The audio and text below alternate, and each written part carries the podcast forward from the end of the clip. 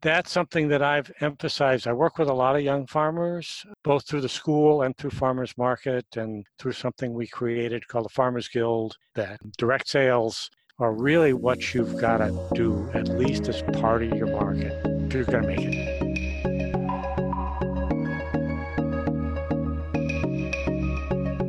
If you're someone who refuses to go along to get along, if you question whether the status quo is good enough for you and your family, you want to leave this world better off than you found it, and you consider independence a sacred thing, you may be a prepper, a gardener, a homesteader, a survivalist, a farmer, a rancher, an environmentalist, or a rugged outdoorsman. This show is for those who choose the road less traveled, the road to self reliance, for those living a daring adventure, life off the grid.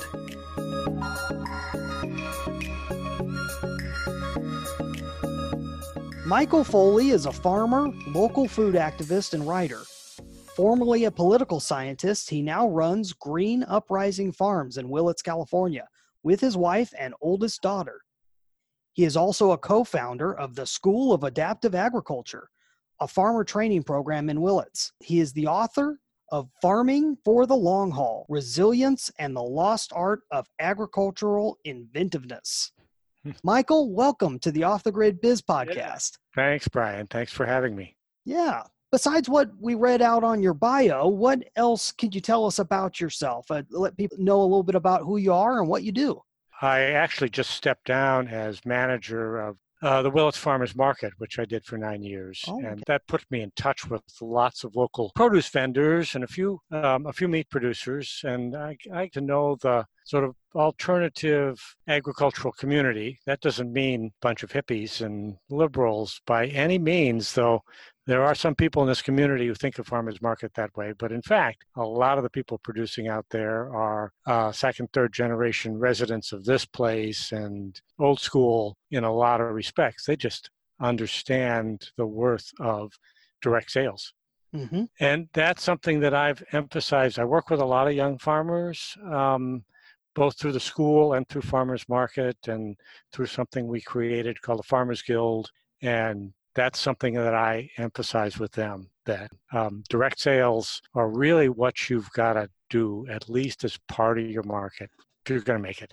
Oh, that, that's great advice. What else can you tell us about the Farmers Guild? Well, the Farmers Guild, it started out as a pretty much a social organization among young farmers, though some of us old folks played a role in it. And it's gone back to being pretty much a social organization. But for a while, it was an organization where all of us traded ideas and learned from one another. And sometimes we had uh, work parties on weekends to help one another on one another's farms.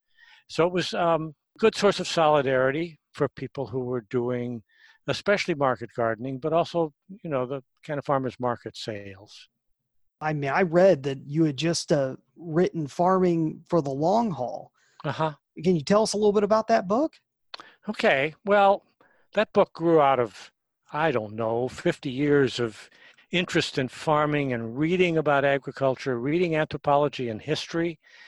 Um, and the book is kind of unusual in that respect among farming books because it, it really goes back into a lot of that history and anthropology. But the reason it does so is to think about what farming in the future is going to look like. Our industrial scale farming is just a blip on the screen, though there have been other experiments in large scale farming. Roman senators, for example, had huge, huge latifundia with, you know, farmed by slaves, and it destroyed Roman soil, just like we're destroying American soil with our industrial scale farming. Our farming system's not going to last. It's not going to last through the end of petroleum. And we've got to look for something else. And so the book explores what we can do to make ourselves more resilient now while still making a living farming and what we would look like in the future. What we would look like in the future, from my point of view, looks a lot like what we looked like in the past. And I spend a lot of time emphasizing that a lot of farming cultures were successful for hundreds, even thousands of years.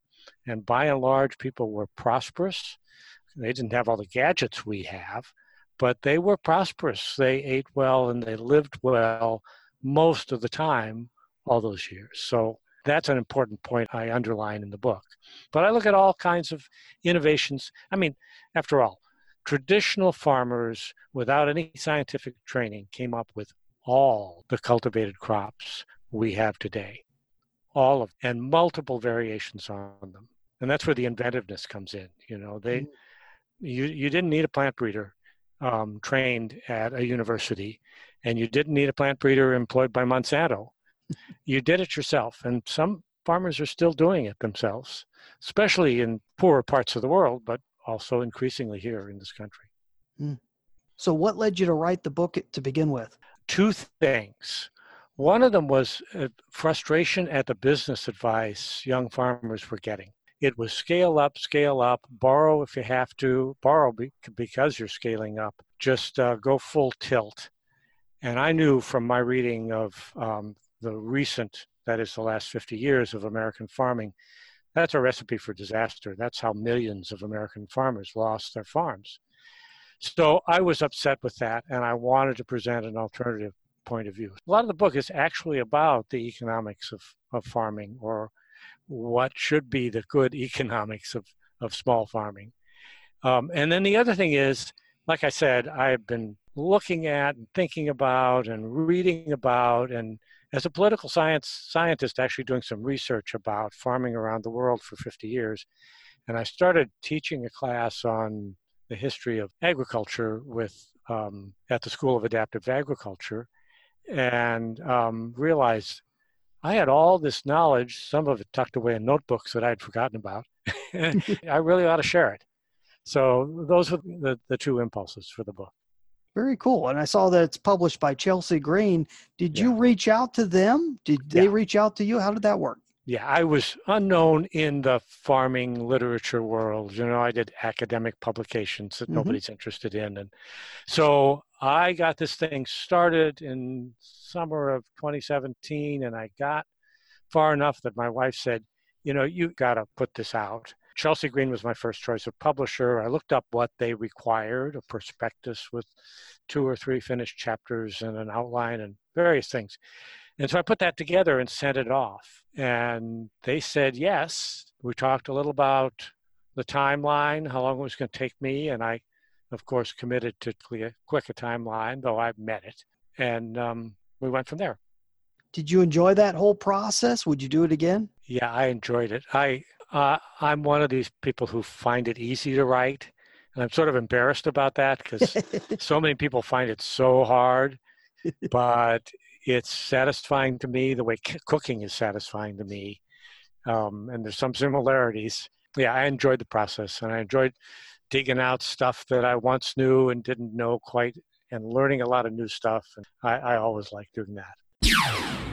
Okay, we're going to pause the conversation right there. What you're listening to right now is a special edition podcast. These episodes all have to do with the Mother Earth News Fair in Albany, Oregon of 2019. At the time I'm recording this, we have learned so much about how to take advantage of events, and I want you to be able to use this information in your own business go to brianjpombo.com slash secrets.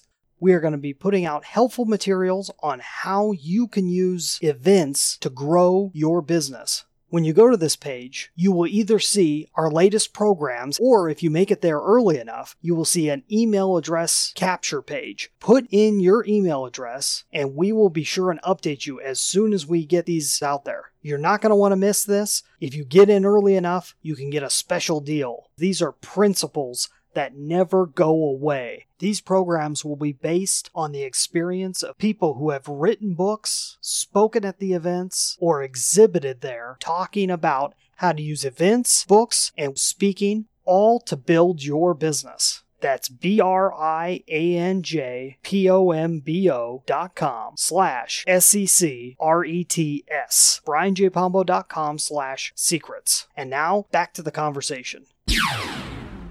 So you're slated to present at Mother Earth News Fair in Albany, Oregon. Uh, right. What will you be covering? Well, the first talk is called The Future of Farming is Homesteading, and it emphasizes one of the points of the book, and that is that if we want to survive economically, our farming ought to feed ourselves, at least to some large extent, like it used to as recently as, you know, the 1950s. American farmers were feeding themselves so that in hard times, you had something to fall back on.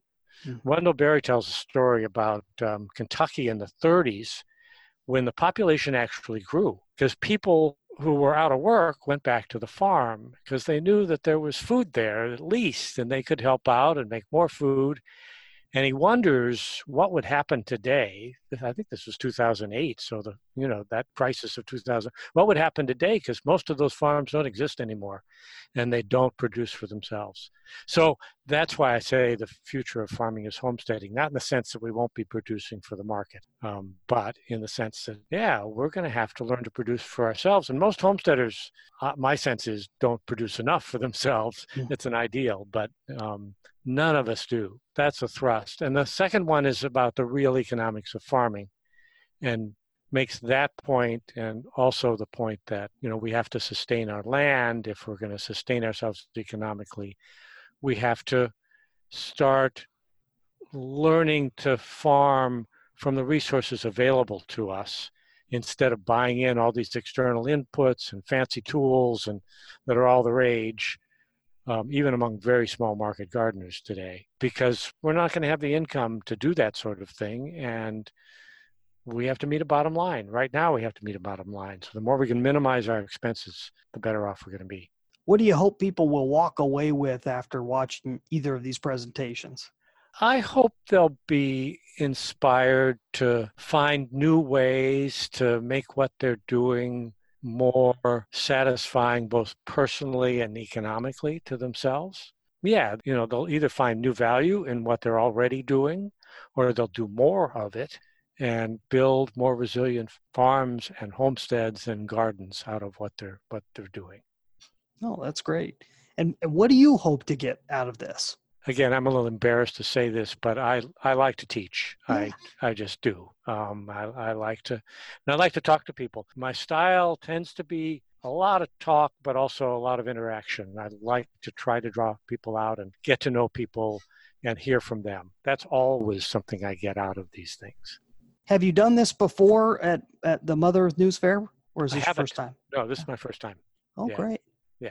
Have you done it at any other uh, expos or anything of that sort like this? The only thing I've done so far is we launched the book at EcoFarm, the EcoFarm conference in California, which is the, you know, the major sustainable farming conference that was in January.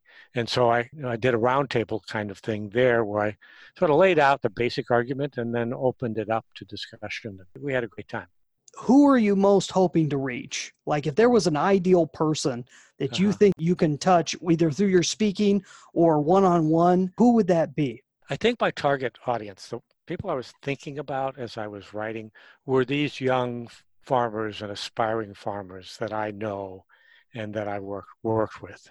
In some cases taught, but also just worked with mm-hmm. on some on local projects.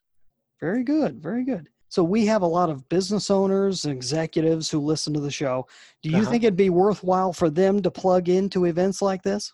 Well, I think it depends a lot on the business. I mean, you have you have featured some businesses where, yeah, it clearly makes sense. Um, but uh, yeah, it definitely depends on the business. Everybody's got to, you know, judge their market, find their audience. Yeah. So, yeah. Good point. So, uh, how did you end up becoming speaker here? Was that set up through your publisher, or did you reach out to them? Did they reach Chelsea, out to you? Yeah, Chelsea Green presented it as an opportunity to me. Mm-hmm. So I went through the application process with um, Mother Earth News, and then um, I think I think Chelsea Green gave them a little nudge too, and then they they uh, put me on the program. Well, fabulous. That is there anything I haven't asked you that you think you'd like to say? Oh boy. Um, I guess there's two things. Yeah. Uh, one of them that I spend some time on is being aware of what I call the whole farm or what I'm beginning to call more and more the skin of the farm. I ran into some biodynamic farmers who described the wild outer edges of their farm as a skin. And I like that concept um, because it's porous and it lets good things in and protects um, the farm. But it's also a resource, and traditional farmers used the wild edges of their farm. And a lot of them had woodlands or woodlots, and there were a lot of uses that underpinned the economy of the farm that need to be revived. And some practices that we don't know much about at all in the United States, like coppicing, cutting trees down to their base, letting them grow up long straight poles or wands that can be used for basket weaving or for pole construction or anyway there's various practices of managing the wild that can be useful economically and good for the wild and good for the farm. So that's one piece. The other piece is that i really emphasize the importance of community.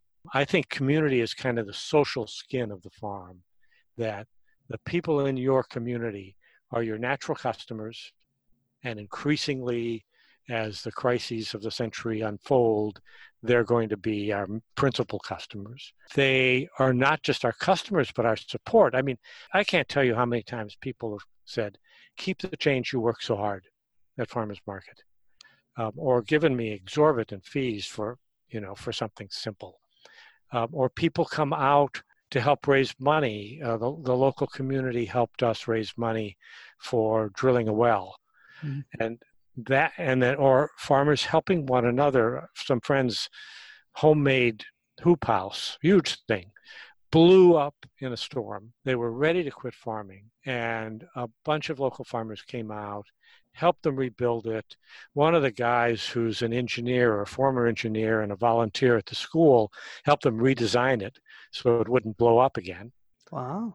Uh, that kind of you know that kind of helping one another mutual aid, some people call it, which is common among the Amish and used to be common in American farm con- country. Yeah. That's really important. And it's important to the bottom line. I keep emphasizing, you know, it's it's it's not just good feeling, which is important. We don't want to be depressed, but it's also good for our bottom line. It supports mm-hmm. us. Those are great points. Really good. So what could a listener do who wants to find out more about you, maybe get their hands on your book? Where, where's the best place for them to go? Okay, for the book, I would say go to your local bookstore, mm-hmm. free shipping, just like. Amazon. um, avoid the giants if you can. um, you can also go to Chelsea Green. Yeah. I have a website called anothermadfarmer.org, and uh, that's where I rant and carry on and give information about where I'm speaking and post some reviews. And so they can go there. That comes from a poem by Wendell Berry's that I like, the Mad Farmer Liberation Front. Mm-hmm. Um, and then there's the, the, website for the, the farm itself, Green Uprising. Just look up Green Uprising Farm yeah. and you can find it. We'll put and the then, link in the description for everyone. Okay. Yeah, good. And then there's then there's uh, the School of Adaptive Agriculture.org. Those are words separated by hyphens, or you could just type adaptiveagriculture.org and get the website and see all the things we're doing. We're doing a wonderful workshop series right now that's that's been really fun to see develop. Fabulous. Well, that's great. Hey, thanks for spending time with us, Michael. I know you've had a busy yeah. week, and and we'd love to have you back on the show. Thank you for being on the Off the Grid Biz podcast. Yeah, well, thank you so much for having me, Brian. It's it's been delightful. It's a good conversation with Michael. He's a very interesting person, has a lot of great insights. Afterwards, it kind of hit me. He's really in the field of economic emergency preparedness, if you think about it. And I relate with that because my original interest in homesteading kind of came from a similar background. He has deeper thoughts about homesteading, and he's kind of a historian in that field, the type of person we really haven't spoken to up until now. I wanted to point out some of the ideas that he put out there. The first one was what brought him into writing a book to begin with. And that's that his wife pointed out is that he's got all this knowledge. He learned all this stuff. He might as well put it out there for other people to be able to consume.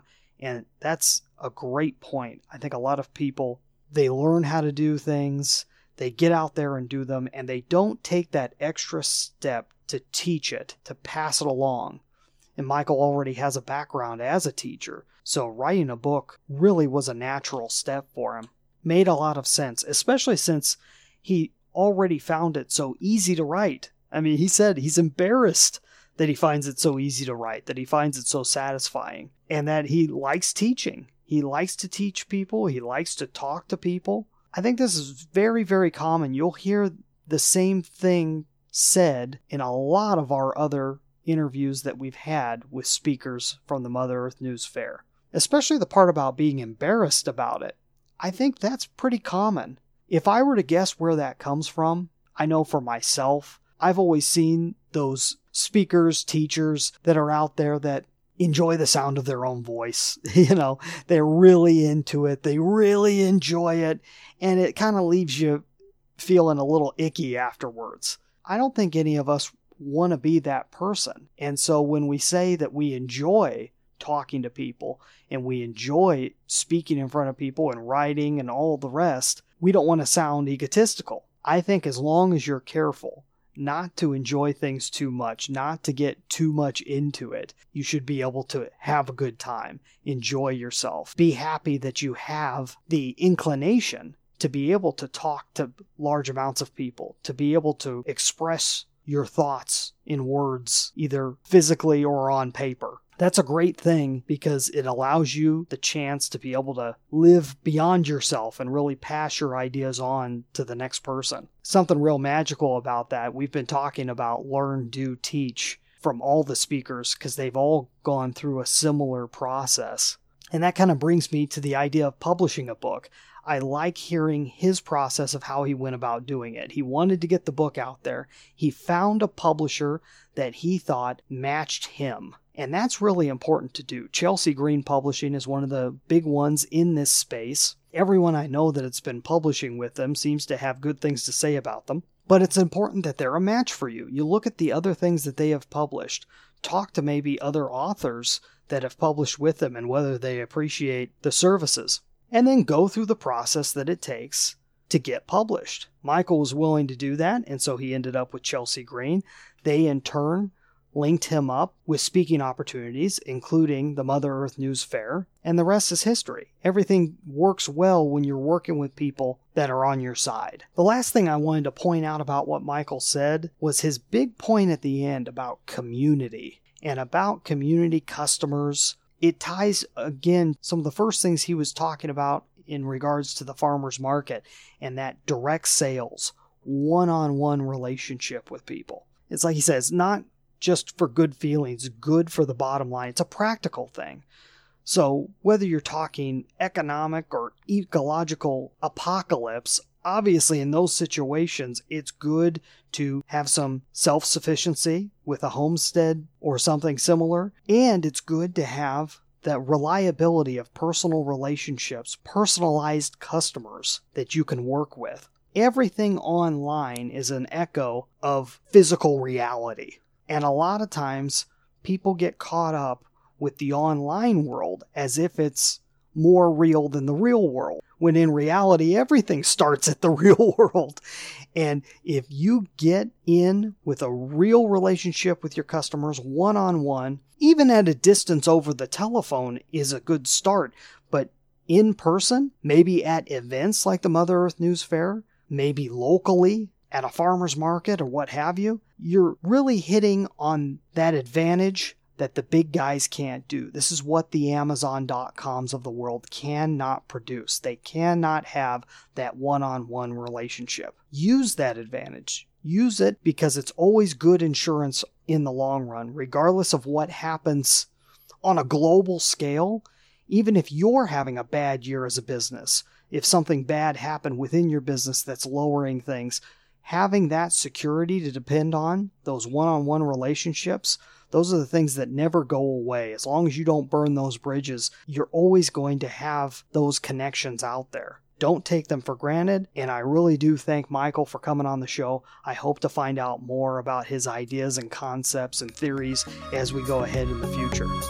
Join us again on the next Off the Grid Biz podcast, brought to you by the team at brianjpombo.com, helping successful but overworked entrepreneurs transform their companies into dream assets. That's B R I A N J P O M B O offthegridbiz.com. If you or someone you know would like to be a guest on the Off the Grid Biz podcast, go to offthegridbiz.com slash contact. Those who appear on the show do not necessarily endorse my beliefs, suggestions, or advice, or any of the services provided by our sponsor. Our theme music is Cold Sun by Dell. Our executive producer and head researcher is Sean E. Douglas. I'm Brian Pombo, and until next time, I wish you peace, freedom, and success.